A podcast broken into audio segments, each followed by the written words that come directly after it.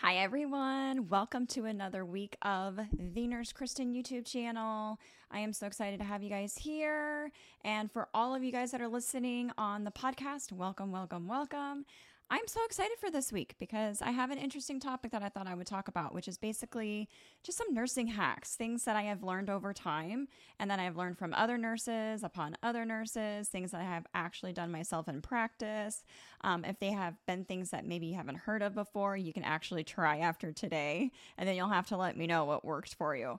So um, that's what today is going to be all about. So thank you guys for joining me on the YouTube today and on the podcast. And so we're just going to get to it it. So some some of my top nursing hacks that have helped me through the last two and a half years as a nurse that I thought were going to be very interesting to, to kind of tell you about. So, again, these might be things you already know from people or nurses from previous that have told you about this. And the number one thing that I wanted to first talk about um, is I don't know about for any of you girls out there that every time when you go to a shift, if you're like me, normally I have like my hair down like this and or like half back or whatever. And then as you go on through shift and it gets busy and you're doing all sorts of stuff and it gets hot and you're just like, oh my gosh, I need to like put my hair back. It's driving me nuts. But yet you find like you don't have your hair tie, you don't have a hair tie on you, nobody around you has a hair tie. And you're like, well, crap, man. Like, what am I going to do? I, I need to put my hair back. Like, right. So, um, hack number one actually came from a PCT of mine on my unit at my previous unit. Um, she was such a great PCT, but basically, she told me this little hack. So, if you don't know it already, um, at the hospital, you know, we have these gloves, right? These vinyl gloves, which most of the time they're like blue or purple or whatever in the hospital. Um, these are just ones I have like at home. But this part here that you guys see, this little edge part, if you tear it off, just this entire like part, you can make it into a hair tie. So this is like the example. I tore it off and then I can like put it back and make it as a hair tie. So then I can ha- pull it back just like this, as you guys can see. And you can like make it as tight as you want, as light as you want, it's whatever. But I was like, oh my gosh, you're so smart. I had no idea you could do that. I mean, and then after the fact, I did actually have hair ties in my locker, like extra ties just in case. But at least for that shift, and then there was another shift I didn't have a hair tie either. But I ended up just taking the band off of the gloves and was able to make the hair tie out of it, which I thought was so cool. So again, if you're at the hospital and if you're in a bind and you need to put your hair back and you don't have a hair tie, take one of the gloves. Take one of the gloves from the hospital and just tear off just the just the uh, the wrist part, just this part right here, and it will make a hair tie. So that is hack number one. I thought that was like so cool. And again, you may have known on that already. Maybe I'm one of the last people that know that, but I just thought for anyone else that didn't know that, that was that was really cool to know. Um, another thing, another hack that has been really helpful. I don't know about you guys if you've ever been, well, probably for a lot of you nurses or even nursing students in clinicals, if you're ever in a room, um, especially with a patient um, that you're just cleaning up, had a big mess, right? And um, it, stinks or makes maybe it's something that just there's a smell it's making you feel nauseous and you feel just kind of mm, like ugh, like not so good feeling what you can do another hack is take an alcohol swab just any normal alcohol swab that you have at the hospital and just like open it up and put it under your nose and just smell that for a little bit. And it actually does kind of help with that nausea a little bit and it makes you feel a little bit better. So, alcohol swab. And I'm not saying like by all means like go crazy and like, you know, sniff up a storm and get high off an alcohol swab, okay?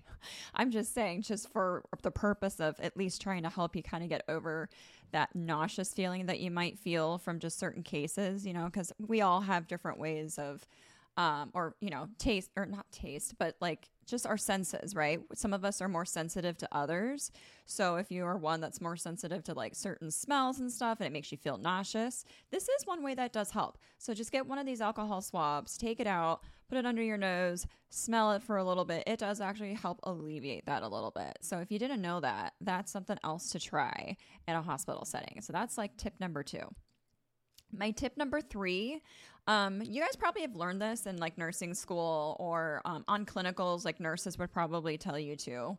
Um, but with experience, you're going to know like when you do breath sounds and stuff with patients with your stethoscope, um, it's it's actually pretty cold, right? So when you go to do your um, lung sounds with your patients, like it's it's cold and it can be kind of shocking to the system if you were to just go right onto like their chest to do and listen to their lung sounds and they're just like woo, you know, like kind of like jump a little bit because it's cold.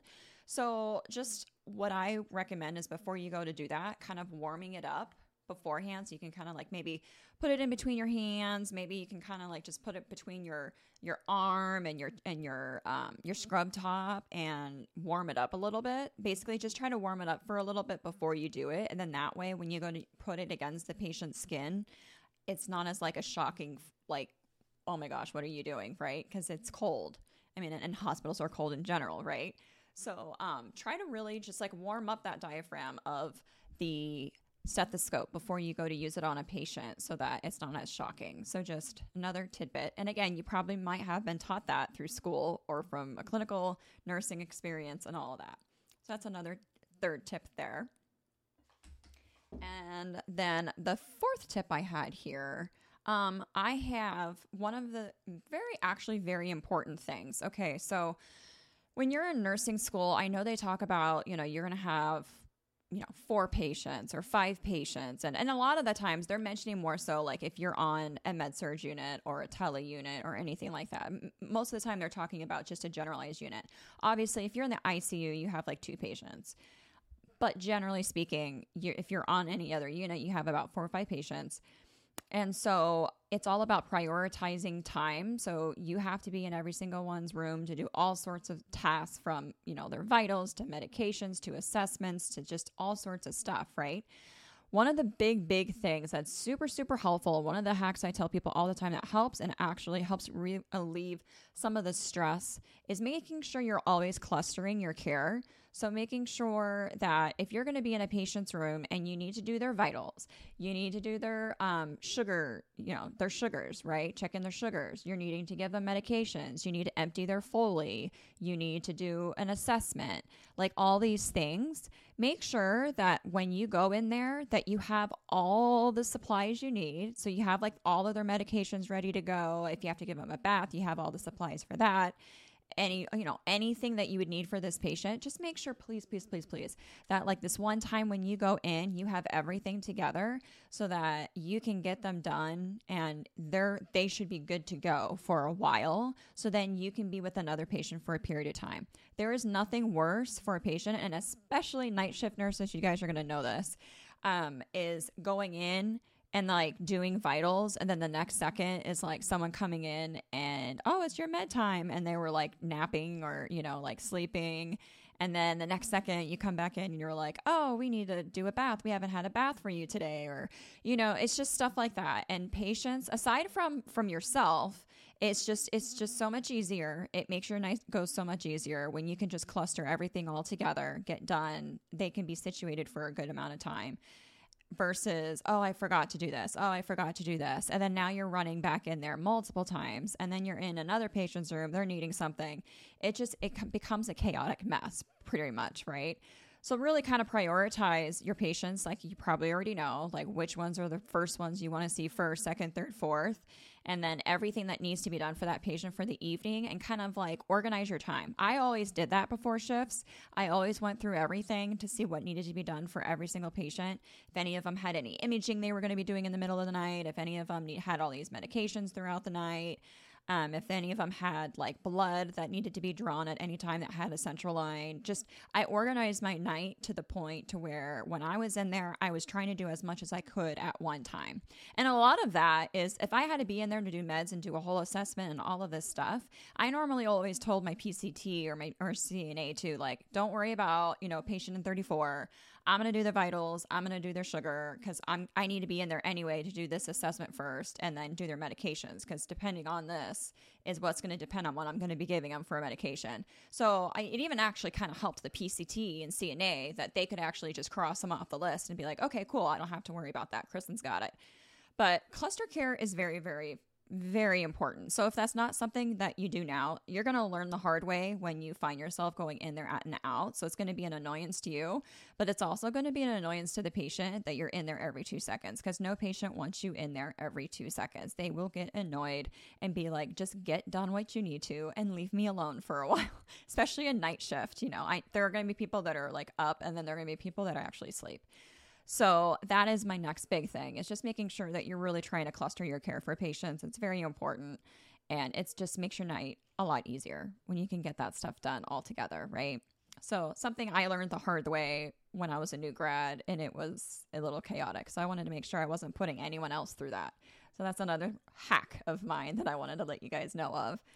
The next thing actually is um, patients that have those um those duoderm or the duoderms um um tape on their arms from like IVs or anything like that. Obviously, you know, like those tegaderms are like super sticky, right? Super, super sticky. And unfortunately, especially on males, they have, you know, a lot of hair. And so getting those off can be painful and irritating and irritate the skin. And um, it's not a very fun process. But I have found um, if you take those tegaderm off like parallel to the skin, that helps, first of all. So going parallel, not going the opposite direction, but going parallel helps. But also um, using an alcohol swab, kind of like I, I talked to you guys about, like with the nausea, alcohol swabs really help too, as far as as you start peeling off that tegaderm, you can actually use an alcohol swab and kind of wet underneath there. That makes it so much easier for you to kind of get it off. That's not going to be like tearing their hairs out and causing a lot of um, irritation, redness, and anything, you know, that's not going to make the patient want to jump out of their bed, right? So, um, yeah, so that's what I recommend. So when you have those off, try pulling it off parallel to the skin. That helps. And then also have alcohol swabs on you so that you can um, get it off a little bit easier. So that's another tidbit on there. And then also with the alcohol swabs, because I feel like I use these for so many different things, honestly. So as far as like the nausea thing with the smell, that's one. With the um, tegaderm, like getting that sticky, sticky tegaderm off for patient skin um, helps with that too. So kind of like doing that underneath to try to like tear it off is two. Another thing with the alcohol swabs, if I find for whatever reason, and I normally always had my report sheet with me and I had it in my pocket or whatever, but if I didn't, I always had plenty of alcohol swabs in my pocket and I would write vitals on here. So if I was doing vitals and stuff, which is usually the case, was because I went to my patient's room to do like their, you know, every four every four hour vitals or whatever, and I didn't have my report sheet on me. I didn't have like my little notebook with me that I normally had in my pocket. I still had at the nurse's station. And I'm like, well, shoot, you know.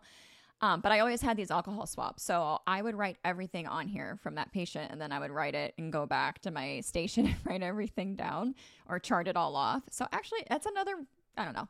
I'm sure there's a lot of you guys that have done that. And maybe I should do a poll on that and see like how many of you guys are like like me. I've done that. So clearly I use alcohol swabs for a lot of different reasons, right? Um, but that was actually kind of a side note. So sorry. So aside from that, the next thing after with the Tegaderm that I recommend, um, I know a lot of you guys, or maybe you know some of you guys, or my nursing students out there, maybe not quite yet, but seasoned nurses especially, um, have had your Code Brown experiences. Um, those can be, oh, they can be really um, hard, stinky, a huge mess um, or C. diff patients. Um, it can be a whole situation, right? I 100% recommend whenever you go in with those patients and you know you're going to have a mess and you have a lot to clean up. I personally triple gloved. I personally wore three pairs of gloves. So I'd put on a pair, I put on a second pair, and I put on a third pair. And the reasoning I say that is because, especially because of the mess, as you're cleaning them up and you're cleaning the area and everything, you're gonna get you're gonna get dirty, right? and then that's to start getting over everything that you touch or do and obviously you don't want to contaminate anything you don't want to get it on anything so once you were like really like you know dirty with that first set you could easily just take off that first set be able to like toss have a clean set clean set of gloves all ready to go so then you can then get another you know towel or whatever you know whatever wipes or whatever that you got going you can then easily use that again and clean, clean, clean, clean, clean, and whatever. And then once that gets really dirty and, you know, you need another set, you know, you can get rid of whatever. You can then take off that second set, toss, you got a third set of fresh gloves again. So I know I've seen, um, I actually worked with a nursing student. Um, it was probably about a year ago now, actually, or maybe maybe like a year and a half ago, um, had her first experience with like a code brown, and it was a whole kind of mess situation.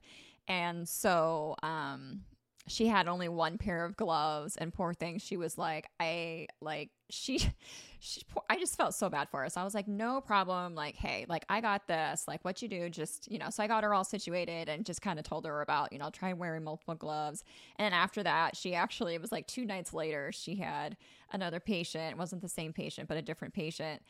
And um, had a similar situation. And then she did the triple glove method. And then she was like kristen that actually was that helps so much. so um, now I tell everyone that because, and I'm sure again, like probably some of you guys already do that, and that's probably in practice. But for any of you guys that are like new grad nurses or new nursing students, even you know, just for hacks to be aware of once you get into the nursing world, that's one of them. So um, triple glove when you have those messes, those code browns that happen because it's it's messy, guys. It's messy, and then it just kind of makes the whole process a little easier. I think. So that's another tip there. And then another tip, I know we talked about, um, like with the nausea, I talked about with like the um, alcohol swabs with the nausea, whenever there's just like that stinky, like, because sometimes with my senses, it depends on the smell, but sometimes my senses can kind of go a little off and feel nausea, right? That's why I talked about the alcohol swab. But generally speaking, to kind of help soak up kind of that stinky, smelly smell in a patient's room, you can actually use um, coffee grounds coffee grounds actually help soak up that that stinkiness or smell in a room.